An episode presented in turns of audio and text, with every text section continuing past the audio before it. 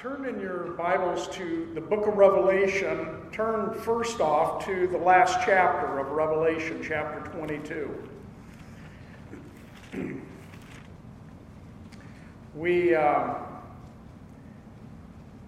sang in our worship this morning who was, and who is, and who is to come.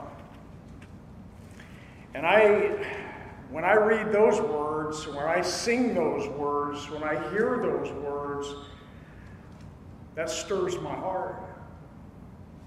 But look what Jesus says in the last two verses here of Revelation chapter 22.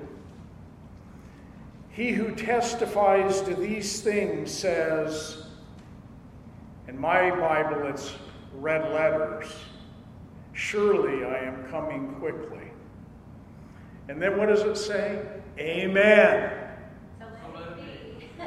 so let it be. You're learning. All right. So let it be. Even so, come, Lord Jesus. You see that exclamation mark? I mean, I hope my prayer is that that's in our hearts this morning. As I'm preparing for teaching each week, going through this book of Revelation, my heart personally is being stirred afresh, considering the, the thought of the Lord's return and are going to be with Him and face to face with the Lord. Exciting days that we're living in. And I hope that's the way you see it uh, this morning. So let's now let's turn back to Revelation chapter 2. Uh, we're going to be in verses 8 to 11 this morning. We're going to be talking and reading about the letter that was sent to the church of Smyrna. We looked at Revelation uh, chapter 2 last week, verses 1 to 7, and we read the letter to the church at Ephesus. Remember, these are Jesus' letters that he is writing and communicating to these seven churches that were there in the area of Asia Minor. The church at Ephesus, the church that had left its first love, was the only thing that Jesus had against them. But as I shared last week, that one thing that the Lord had against the church at Ephesus is something that should concern us all that we would look at our own walk, we would consider our own walk and say, Where am I at in my love for Jesus Christ? Has it diminished over time? Is it what it used to be? And I think that we should all, as we read through these letters, we should be looking for how this applies to me. Speak to me this morning, Lord, even from this second letter, this letter to the church at Smyrna the church at Smyrna, as I shared about the different periods uh, and the different ways in which these seven letters cover, there are some that believe and teach that the seven churches, the seven letters that we read here, are actually spanning all of church history. Uh, they put it down into seven periods of church history. I think I have a, a little timeline uh, slide that you can see. You see the church at Ephesus from 30 to 90 AD, and then the church at Smyrna from 98 to 313 AD. Now, we'll see as we go through these letters uh, some significant things that happened in church history during this time. This second church, the church at Smyrna, is referred to in your Bibles, much of your, probably a lot of your Bibles say the persecuted church. And so Smyrna was that period in that church and also that period in church history that was referred to as the era of martyrdom. A time when within church history there was a lot of persecution that was taking place within the church. This was the persecution, per, excuse me, the persecuted age for the church. Smyrna. It was also a major city on the Aegean Sea.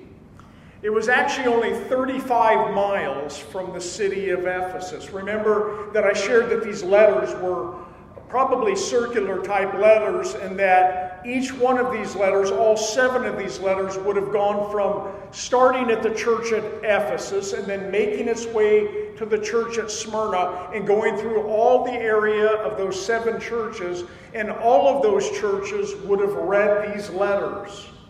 Smyrna at the time that John was writing this letter was a city that had a population of about 100,000 people. It was a wealthy town, it was a trade city, it was part of the Roman Empire. It was a very strategic city, even for the Roman Empire at the time. A lot of um, uh, occult was there also, like in Ephesus. There was a lot of paganism within the city, a lot of idolatry within the city. And so here we read this morning Jesus' letter, just four verses that we have. His letter to the church at Smyrna. What's interesting, and I have a, another slide, the next one I think, on, on an outline. Uh, you can see I gave an outline last week to Ephesus. Our outline here for these first voice verses, excuse me, starts with the greeting to the angel of the church at Smyrna. And then in verse 9, we have the commendation that Jesus gives to this church. He says, I know your works. And then in verse 10, the encouragement or the exhortations that Jesus gives do not fear and be faithful until death.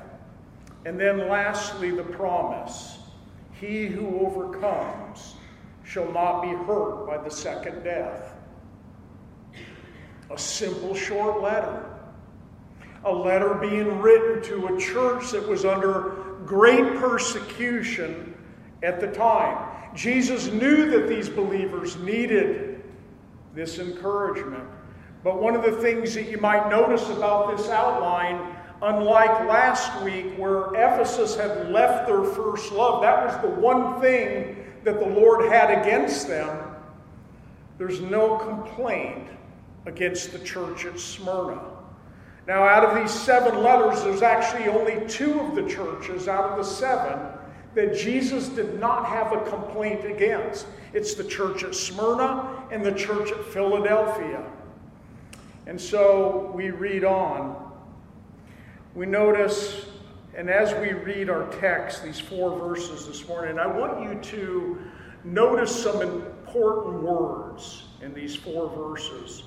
It's the word tribulation, it's the word poverty, blasphemy, Satan, fear, suffer, the devil, prison tested in death. Boy, that, that sounds like quite the letter that you can see that the things and the content of this letter to these believers. And so let's read it together. Look at your Bibles, chapter 2, verse 8.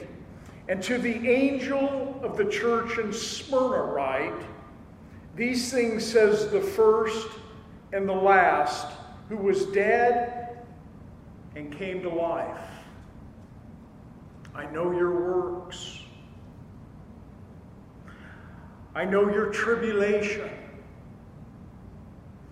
and poverty, but you are rich.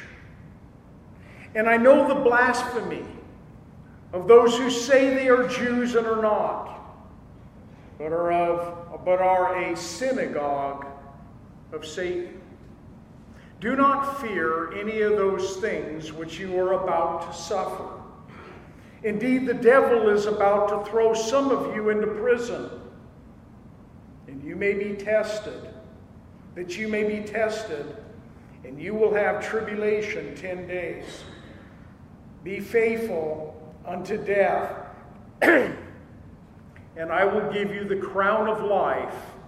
He who has an ear, let him hear what the Spirit says to the churches. He who overcomes shall not be hurt by the second death. The greeting to the angel, to the messenger, to the pastor, we might say, of the church in Smyrna, write this.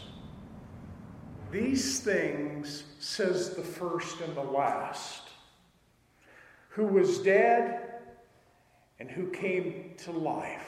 I only know of one. That's Jesus Christ. Jesus, writing this letter to the persecuted church, used these words to bring encouragement to them in their suffering. We know that ancient Smyrna, like Ephesus, was located in the area of Asia Minor. I think I have a map up here if you can see that. Uh, it was located just, as I said, just 35 miles north of this great city of Ephesus. It was this, again, a beautiful city, lots of architecture in it, a rich city, a major city. It claimed and had a claim to be the glory of Asia. It was a, a, a spectacular city in the day. What's interesting about this church in Smyrna, though, is that we don't see any mention of it in the book of Acts.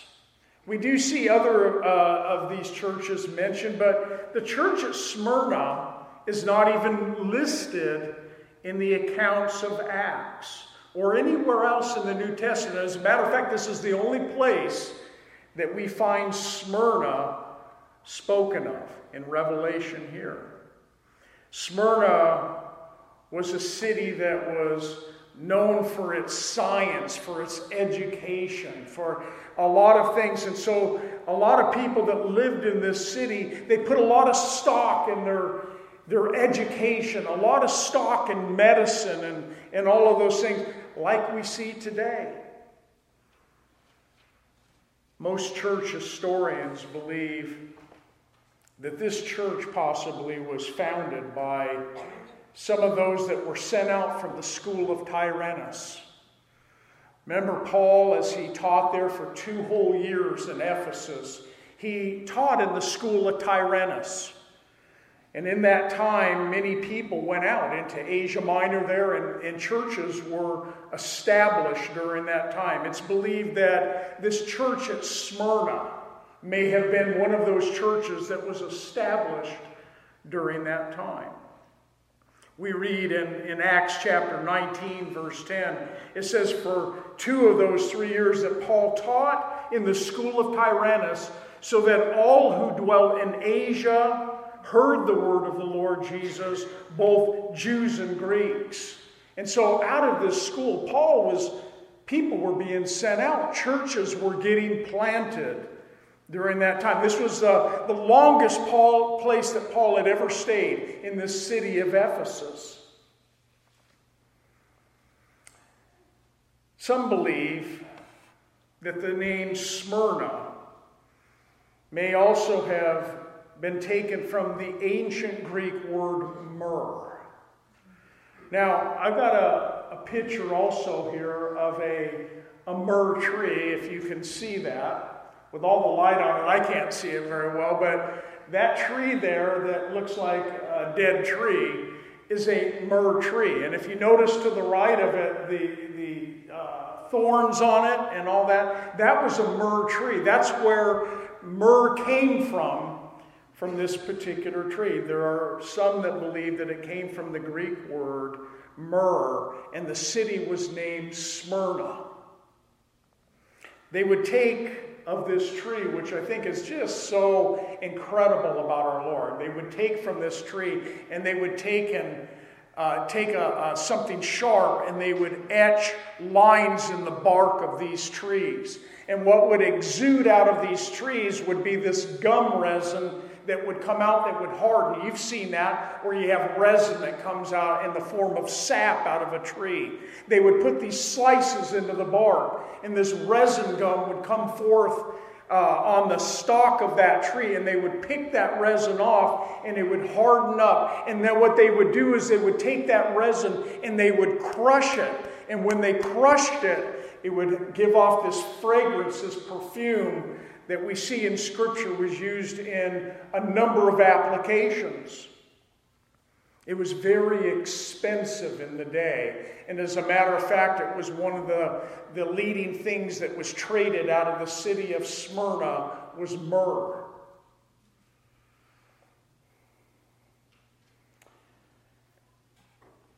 Isn't our God awesome? He's writing a letter to the church at Smyrna, the suffering church. And even in this, and whether it's meant to be this way, but even in this tree, the cutting of the tree, the, the, you know, the, the hammering of the resin to give off this fragrance. That's something only our Lord can do. It gives off this fragrant aroma when it's crushed. It was also used not only for perfume, you could read that in Psalm 45 about myrrh, but it was used for embalming. They would use it in the spices in the embalming of a body. As a matter of fact, it was used in the spices of Jesus' body in John 19. It was also used for the anointing oil that was used in the incense that was used in the temple in Exodus chapter 30. Remember that the wise men, when they brought the gifts at Jesus' birth of gold, frankincense, and myrrh, that was brought, they're very expensive. Something very expensive in the day. You can read of that in Matthew 2. He's writing to the church at Smyrna the persecuted church. We might say the church that was being crushed. But out of this suffering, and this is what we need to see, but out of this suffering and out of their persecution, these believers in Smyrna, they became a fragrance. A fragrance to all those that were around them that knew of them to the other churches, to the Christians who would follow in their footsteps and be persecuted themselves. Christians and churches being persecuted, Christians being martyred, becoming this fragrance of the Lord. Paul in 2 Corinthians chapter 2 verse 14, he wrote this. He says, "Now thanks be to God who always leads us in triumph in Christ. And then through us, he diffuses the fragrance of his knowledge in every place. Through us, through you. He, you know what a diffuser is? He diffuses the fragrance of him through you to a world that needs this fragrance of the knowledge of His knowledge in every place. You know, that happened out in our parking lot yesterday. We had a few people out on the parking lot looking for opportunity to share the fragrance of Christ as they handed out bread and prayed for people. Happens, and it's happening at our youth night. We have neighborhood kids that are coming to this church. Some of them are jumping the chain link fence and coming to the church on a Wednesday night because I believe that there's a fragrance in this place that they desire. They don't, we don't even know that they know the Lord. They're wanting to come. And you see, we become this fragrance of Christ.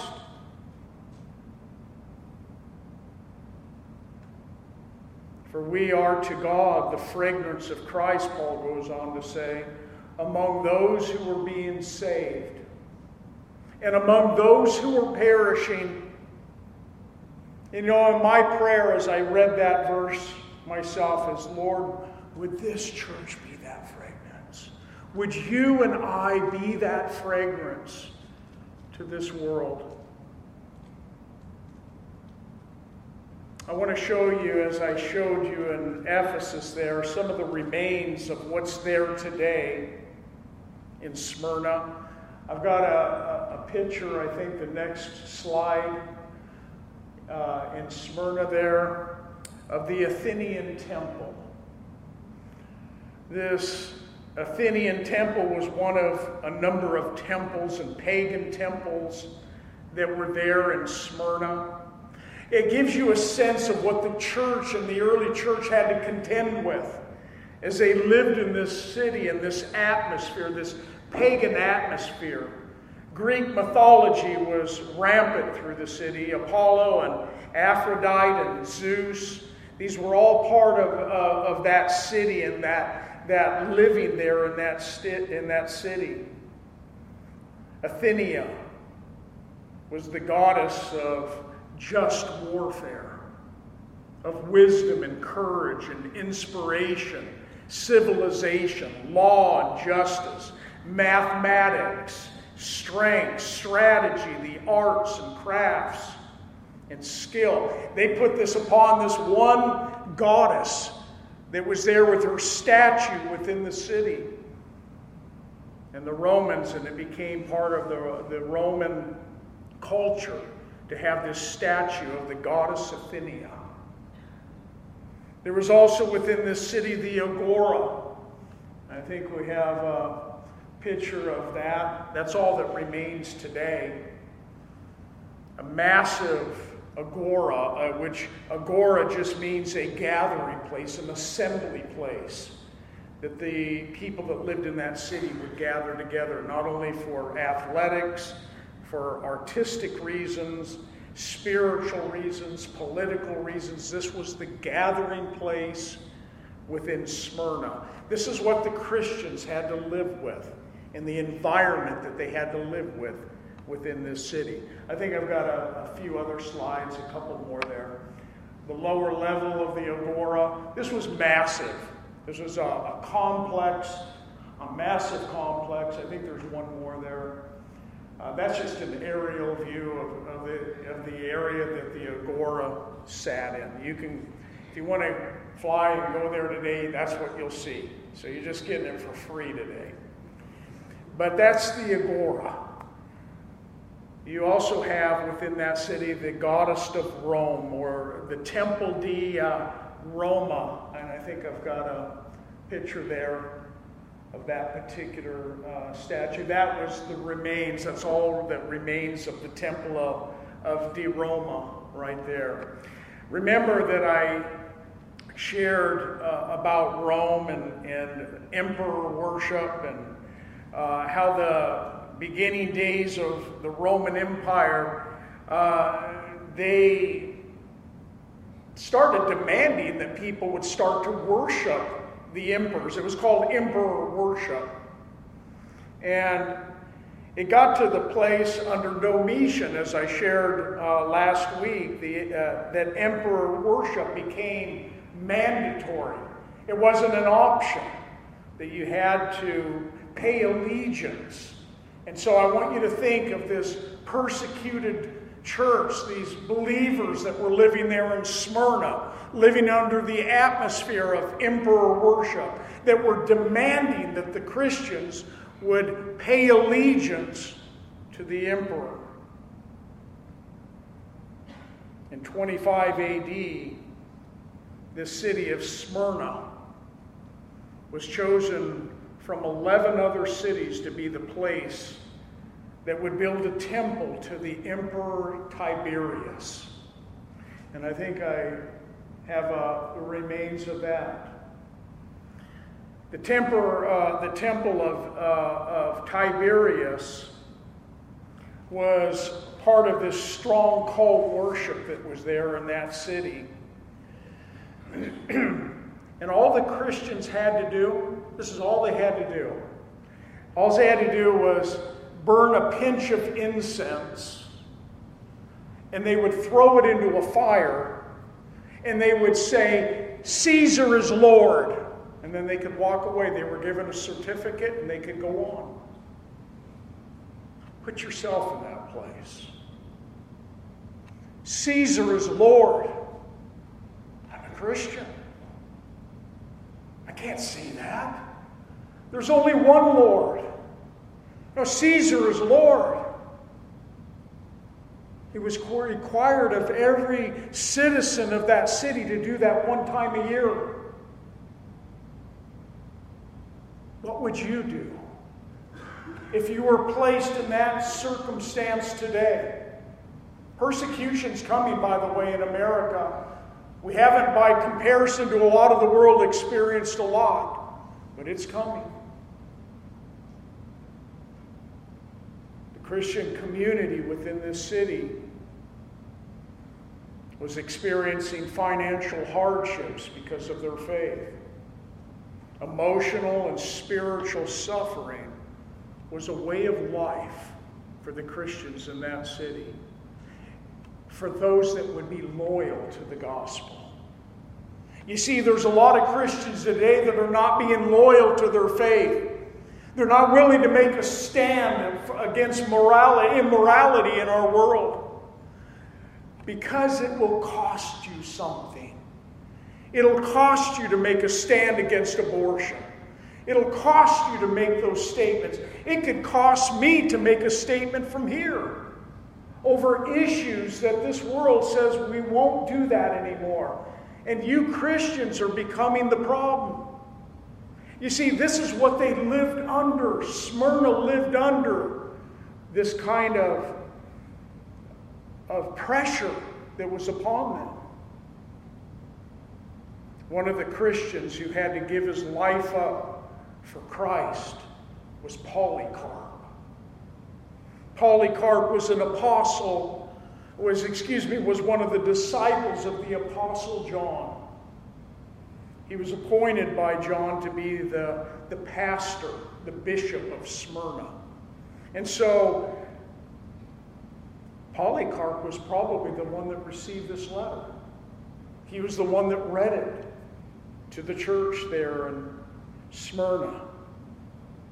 Tertullian and Irenaeus, who were both early church writers in the day, they confirmed this in their writing that Polycarp was the pastor of Smyrna. Now, history tells us, this is not in the Bible, but history tells us that Polycarp was burned at the stake for refusing to burn incense to the Roman emperor.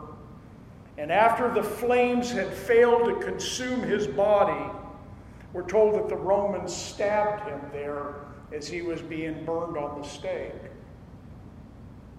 Here's some of the recorded words taken from a historical document called the Martyrdom of Polycarp by the Smyrnaeans. Polycarp, he stood before the Roman officials and a crowd of people in the theater. This city had a theater that is no longer there today, though they know where the footprint of the theater is. It held 20,000 people. Polycarp was taken into that theater and stood before the Roman officials and the people of that city. Polycarp, on this occasion, because he refused to pay tribute to Caesar, he replied to them when they said to him, We're going to have you shredded and eaten by wild beasts in front of this whole group of people. Polycarp responded.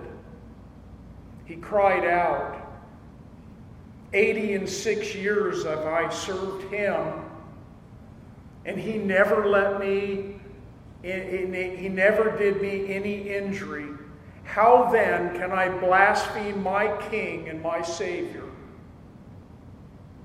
Father, I bless you that you have deemed me worthy of this day and hour, that I might take a portion of the martyrs in the cup of Christ.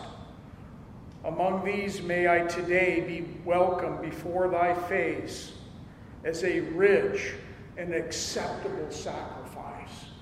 That's Polycarp. Take me. Let the wild beast shred me. They said, Polycarp will burn you. We'll burn you at the stake in front of this crowd. And Polycarp's reply was, You threaten fire that burns for an hour and is over. But the judgment on the ungodly is forever. Imagine that. That's bold. That's boldness that comes from above. Polycarp was ready to give it up. I had to ask myself the question if I was put into a place, if you were put into a position of having to renounce your faith, are you ready? Are you spiritually ready if that day were to come?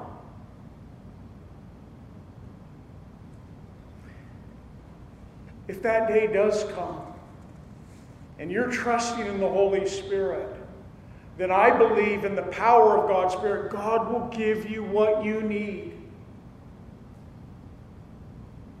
Look at your Bibles at verse 8. He says, These things says the first and the last who was dead and came to life. Remember that the things that Jesus says in these seven letters, they correlate to the vision that John saw of the glorified Son of God in chapter 1. Look at uh, chapter 1, verse 17. It says, When I saw him, speaking about Jesus, I fell at his feet as dead. But he laid his right hand on me, saying to me, Do not be afraid. I am the first and the last. I am he who lives and was dead, and behold, I am alive forevermore. Does that bring encouragement to you? Does that encourage your heart with the fact that we have a Savior that is alive? He came out of that tomb, He's alive. We have the victory as Christians. Jesus is wanting to encourage this persecuted church in Smyrna with these words about himself. This is how I would paraphrase what Jesus maybe is saying to them in Smyrna don't be afraid. I'm the first and the last. I'm the eternal God. I'm alive today. I suffered and died for you. Be encouraged. I'm alive. I came back from the dead, never to die again. Now, how would it, does that bring, you know, just put yourself in that place as Polycarp stood there before the Roman officials and the people there that day. How many Christians have been comforted through these words that we're reading this morning? Think of the persecuted church around the world. Think about the church that is having to go into hiding for their faith. Many of them giving their life up for their faith in Jesus Christ. Just think how, how this jumps off the page to them when they're in those life situations and they're reading about the persecution in Smyrna and the encouragement of the Lord. Look at verse 9. Jesus says, I know your works, tribulation and poverty, but you are rich. And I know the blasphemy of those who say they are Jews and are not, but are a synagogue of Satan. The Bible says you're the temple of the living God when you give your life to Jesus Christ. Jesus is saying they are a synagogue of Satan.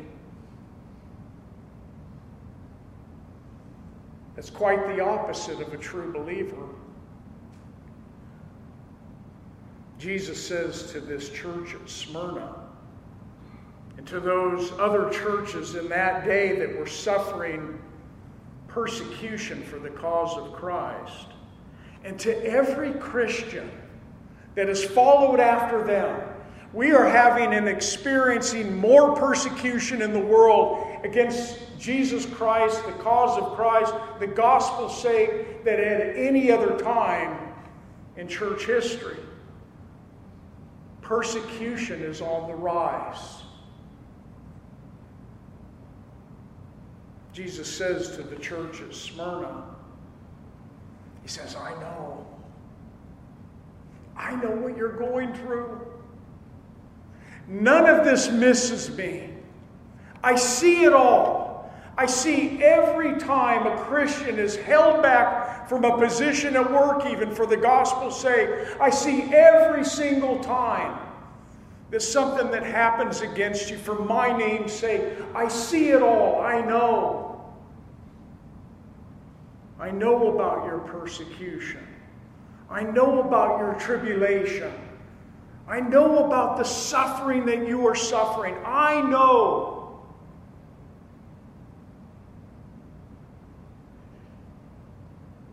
Remember Stephen when he was martyred? Remember how those religious leaders, they gnashed their teeth at him? They picked up stones to stone Stephen. And Stephen kneels down. He gets down as they're hurling these stones at Stephen, the first recorded martyr in the book of Acts. Stephen, filled with the Holy Spirit in the moment. And he says, Look, I see the heavens open and the Son of Man standing at the right hand of God. God supernaturally gave Stephen in the moment the ability to look up into heaven and to see the Son of Man standing at the right hand of God. And then these religious leaders, they cried out with a loud voice, and we're told that they stopped their ears and they ran at him with one accord, and they cast him out of the city and stoned him. And the witnesses laid down their coats at the feet of the young man named Saul. Isn't that amazing? God's perfect timing. I'll give up one of mine whom I love so that it might be the salvation of another. That doesn't really go with how I think, nor probably how you think. But in God's perspective of things, it would be worth it to give up one of his whom he loves, Stephen. That the Apostle Paul may have been standing there that day and witnessing him being stoned that that was maybe the final straw. It was shortly after this that the Apostle Paul came to a saving knowledge of Jesus Christ. God will do some things that we can't even wrap our head around to bring an individual to Him. And they stoned Stephen as he was calling out to God. And Stephen says, Lord, don't lay this charge to them this sin. And when he had said this, we're told that he fell asleep. I love that. He just simply fell asleep. And in God's perspective, he didn't die. I just brought him home. I'm done. I'm done with Stephen. I think it's good for us as Christians to keep ourselves aware of what's going on in our world. As I already shared, there's more persecution going on in the world than at any other time in church history today.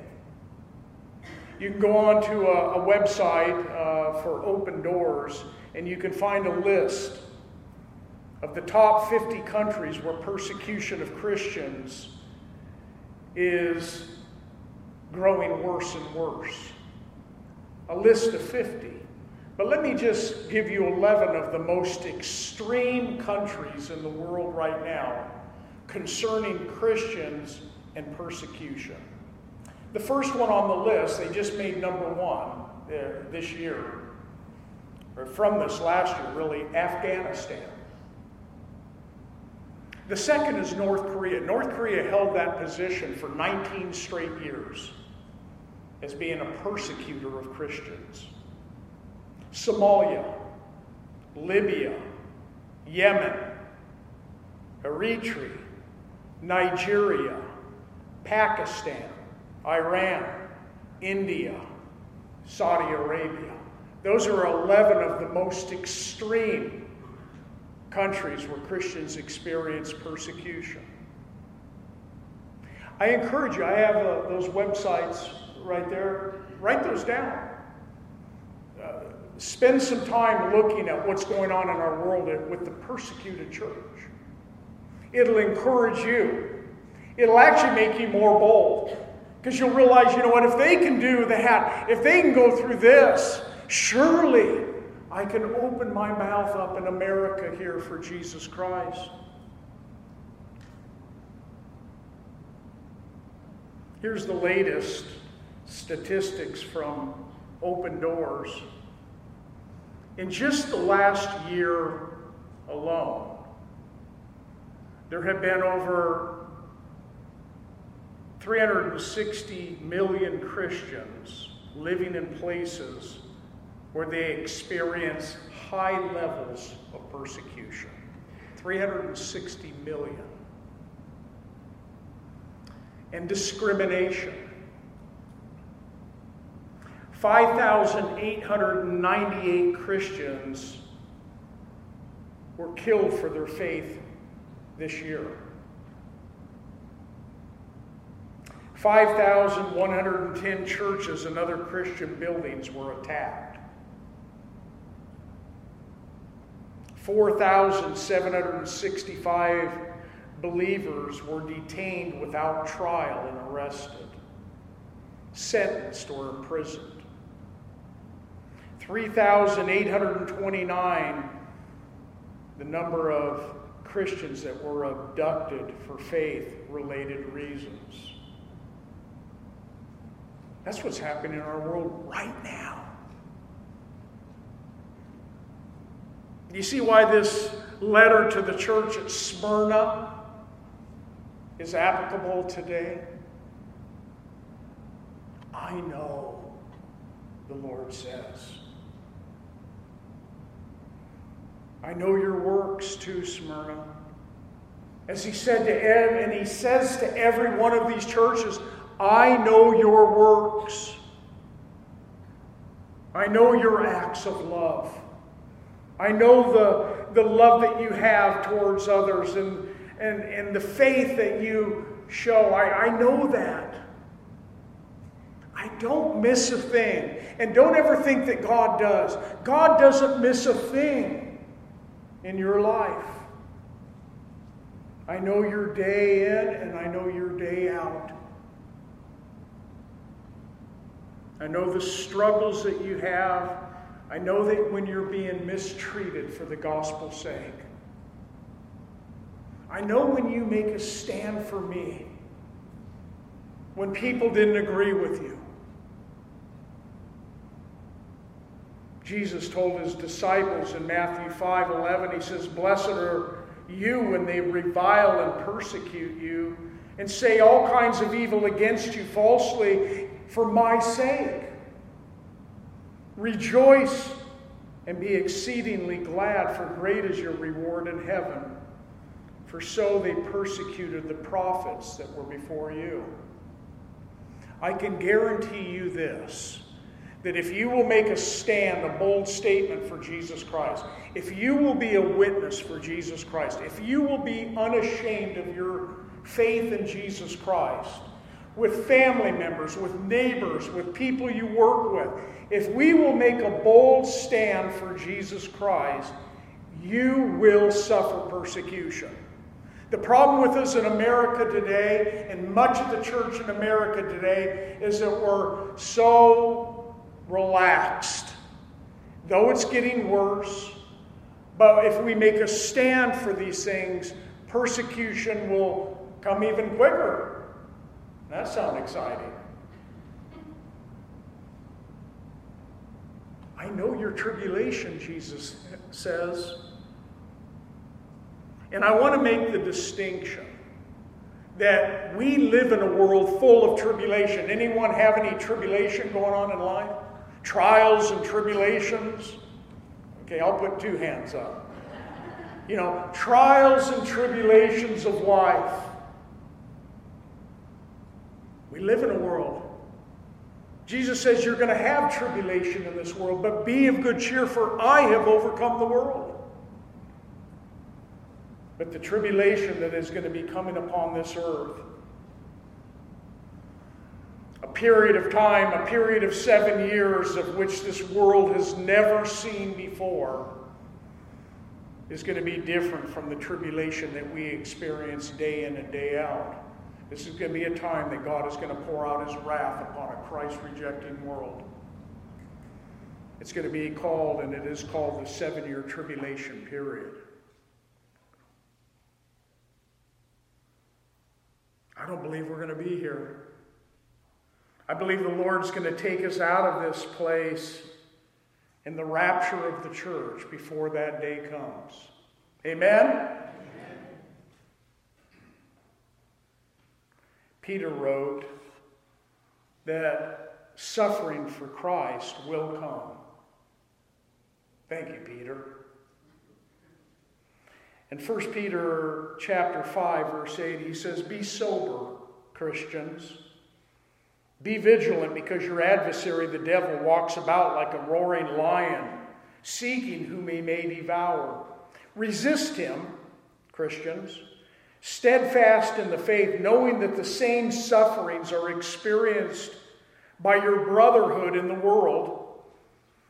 But may the God of all grace, who called us to his eternal glory by Christ Jesus, after you have suffered a while, perfect, establish, strengthen, and settle you. You see, God has purpose in suffering.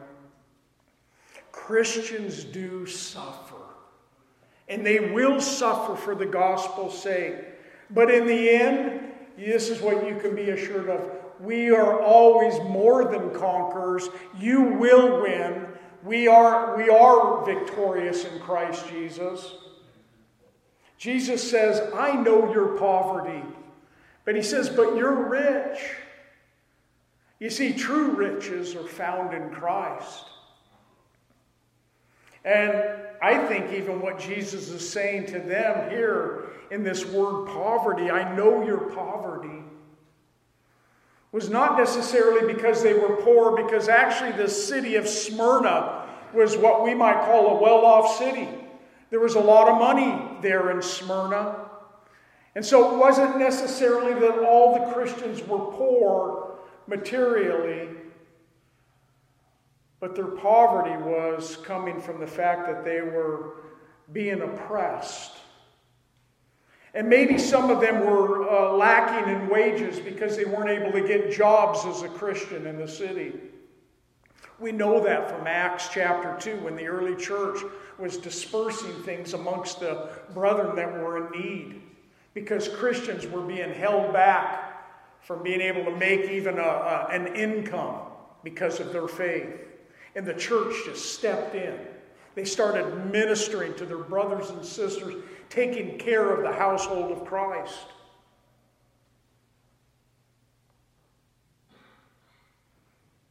He goes on to say, I know the blasphemy.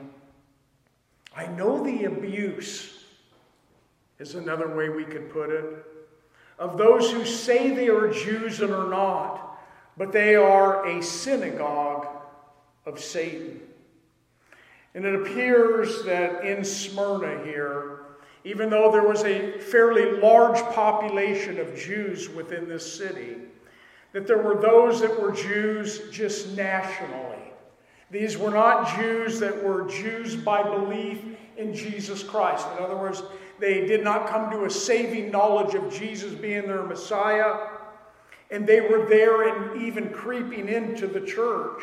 And the early and the Christians in this church were receiving persecution from them. We know that. Look at our Lord, who he received the persecution from. Jesus says they are a synagogue of Satan.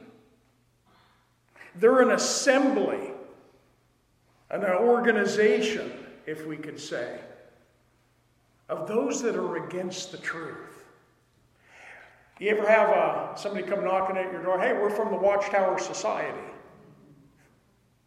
Or we're from the Church of the Latter day Saints. And they come knocking at your door, and we're Christian, we're Christian group. Yeah, we're just out talk, talking to people about the Lord. No, they're not a Christian group. I could say, as Jesus said here, they're of the synagogue of Satan. There's not an in between. Well, they're good people. They might be good people, but they're bringing a gospel that is a half truth and it's deceiving people. And it's what these Jews were doing. Jews that didn't believe that Jesus was the Messiah. And Jesus calls them out as ones that are of the synagogue of Satan. It's pretty bold. We should never buy into the lie that all religions have some value to them. There's only one way, there's only one truth, there's only one way to get into heaven, and that's through the cross of Jesus Christ. That's it. I hate that bumper sticker. You ever see it? You see a lot on cars, you know, coexist. I hate that. A list of all these symbols, all the religion. Let's just coexist. It's false. Jesus then gives them some encouraging words here in verse 10. He gives them an encouragement, he gives them an exhortation also. Look what he says. Do not fear any of those things which are about which you are about to suffer. Don't fear. Indeed, the devil is about to throw some of you into prison, that you may be tested, and you will have tribulation ten days. Be faithful unto death, and I will give you the crown of life. What an encouragement. But he's telling them, he's, he's predicting to them that suffering is coming, imprisonment is coming. And he's even getting specific as to tribulation for 10 days. Now, fear is one of those things that I think all of us contend with, isn't it? At a lot of different levels. But when we're talking about fear for the gospel's sake, when we're talking about making a stand for Jesus Christ, and the fear that could come our way from making a bold statement about Jesus Christ, making a stand for the Lord. Proverbs 29 2 tells us that the fear of man brings a snare to you and I. You know what a snare is, right? It's a trap. But those who put their trust in the Lord will be safe. That's a promise that you can stand upon. And I believe that one of the greatest tools that our enemy uses to keep Christians silent is fear. The fear of man. The fear of what people might think of you the fear of not knowing what to say in a moment, the fear of rejection, and not all of us do well with rejection, and even the fear of physical harm upon your life. If you start making bold statements for the Lord, and I'm talking about being led of the Lord in those bold statements, there are people who won't like it. But do they need to hear it? They do.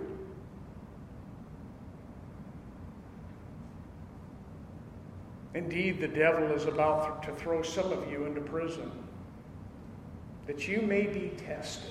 Oh, God. Okay, God. Okay, you're going to allow me to be thrown into prison so that I could be tested in my faith. God does those things, doesn't He? Any of you under the testing of God now? And if you experience that testing in your life, that you might be tested. I'll let you go down this road. That you might be tested in your faith.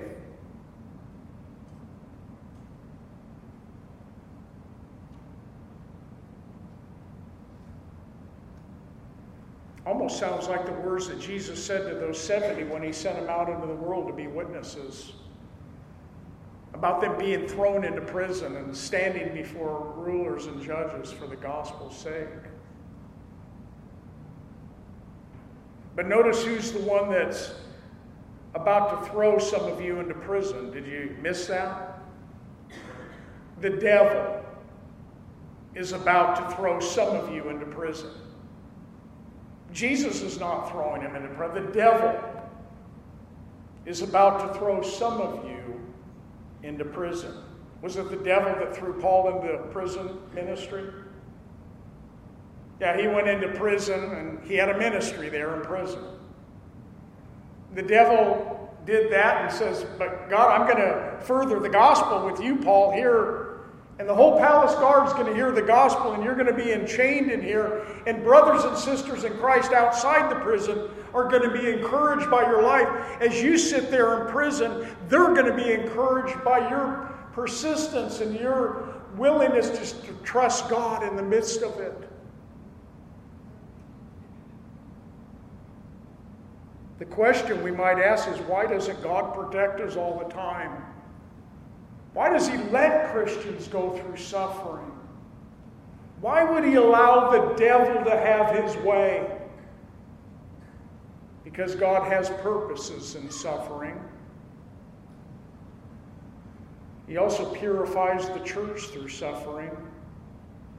1 Peter 1 6, in this you greatly rejoice though now for a little while, if need be, you have been grieved by various trials, that the genuineness of your faith, being much more precious than gold that perishes, though it is tested by fire, may be found to praise and honor and glory at the revelation of Jesus Christ. God has purposes. He never allows you to go through any pathway, any hardship, anything that He doesn't have purposes in. And then also, suffering makes us like Jesus. Paul wrote in Romans 8 17, if indeed we suffer with Him, if we suffer with Him, that we may also be glorified together. Isn't that incredible? He knows, He sees. There's a number of views in regards to this 10 days of suffering.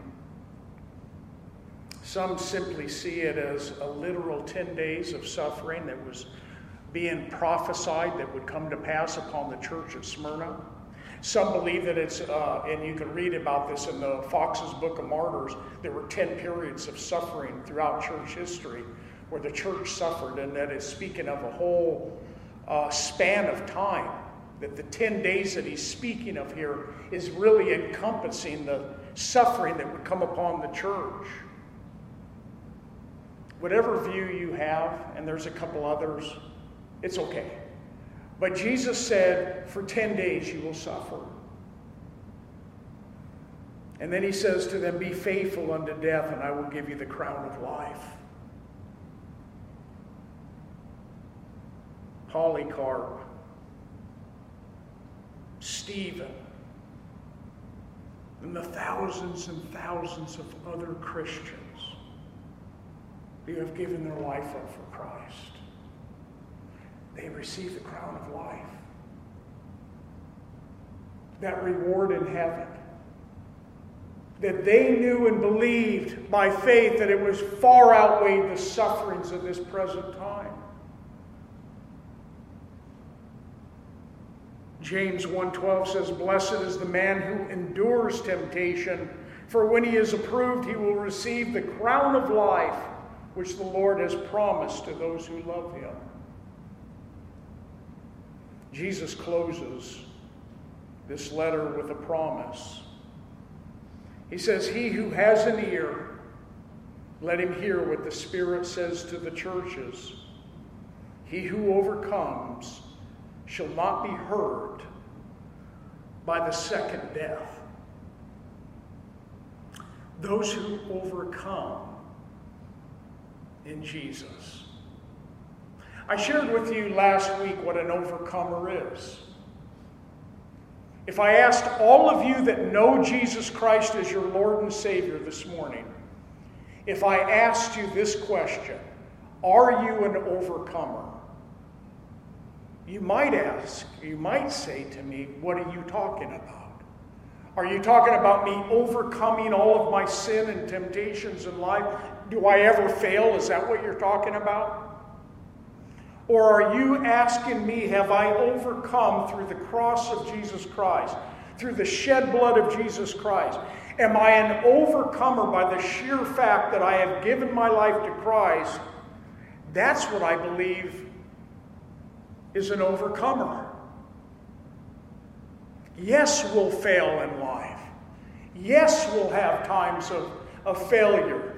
And you're still an overcomer in Christ. When it comes to your eternal destiny, John wrote in 1 John chapter 5 verse 5, "Who is he who overcomes the world?"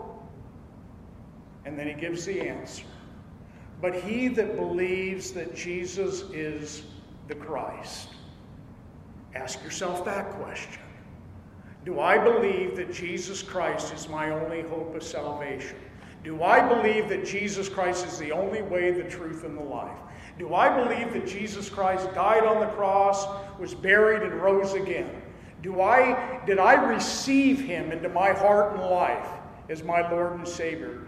And if you have, then you're an overcomer.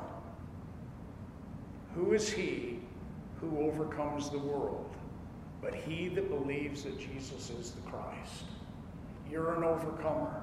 You're already more than a conqueror through him who loves you. That we can rejoice in. Amen? So let it be.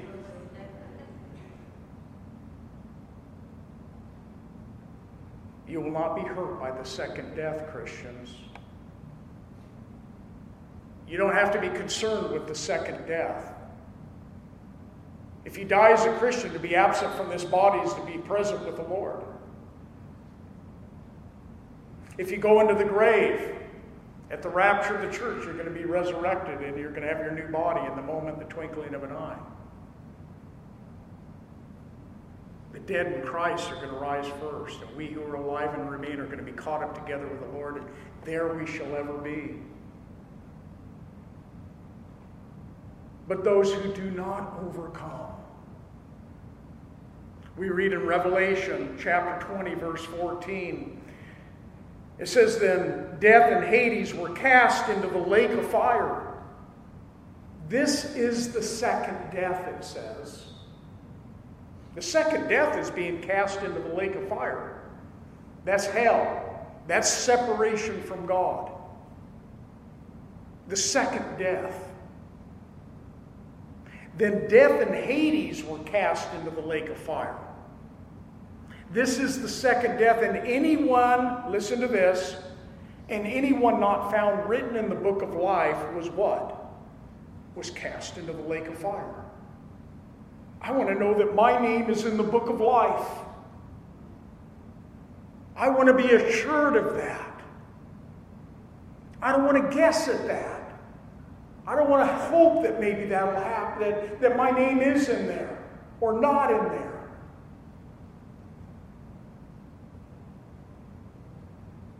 Because the stakes are high. The second death, the great white throne judgment. Revelation 21 8.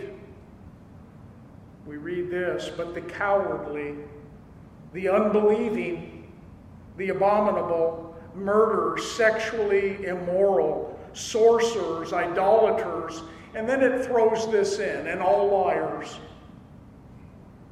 shall have their part in the lake which burns with fire and brimstone, which is the second death.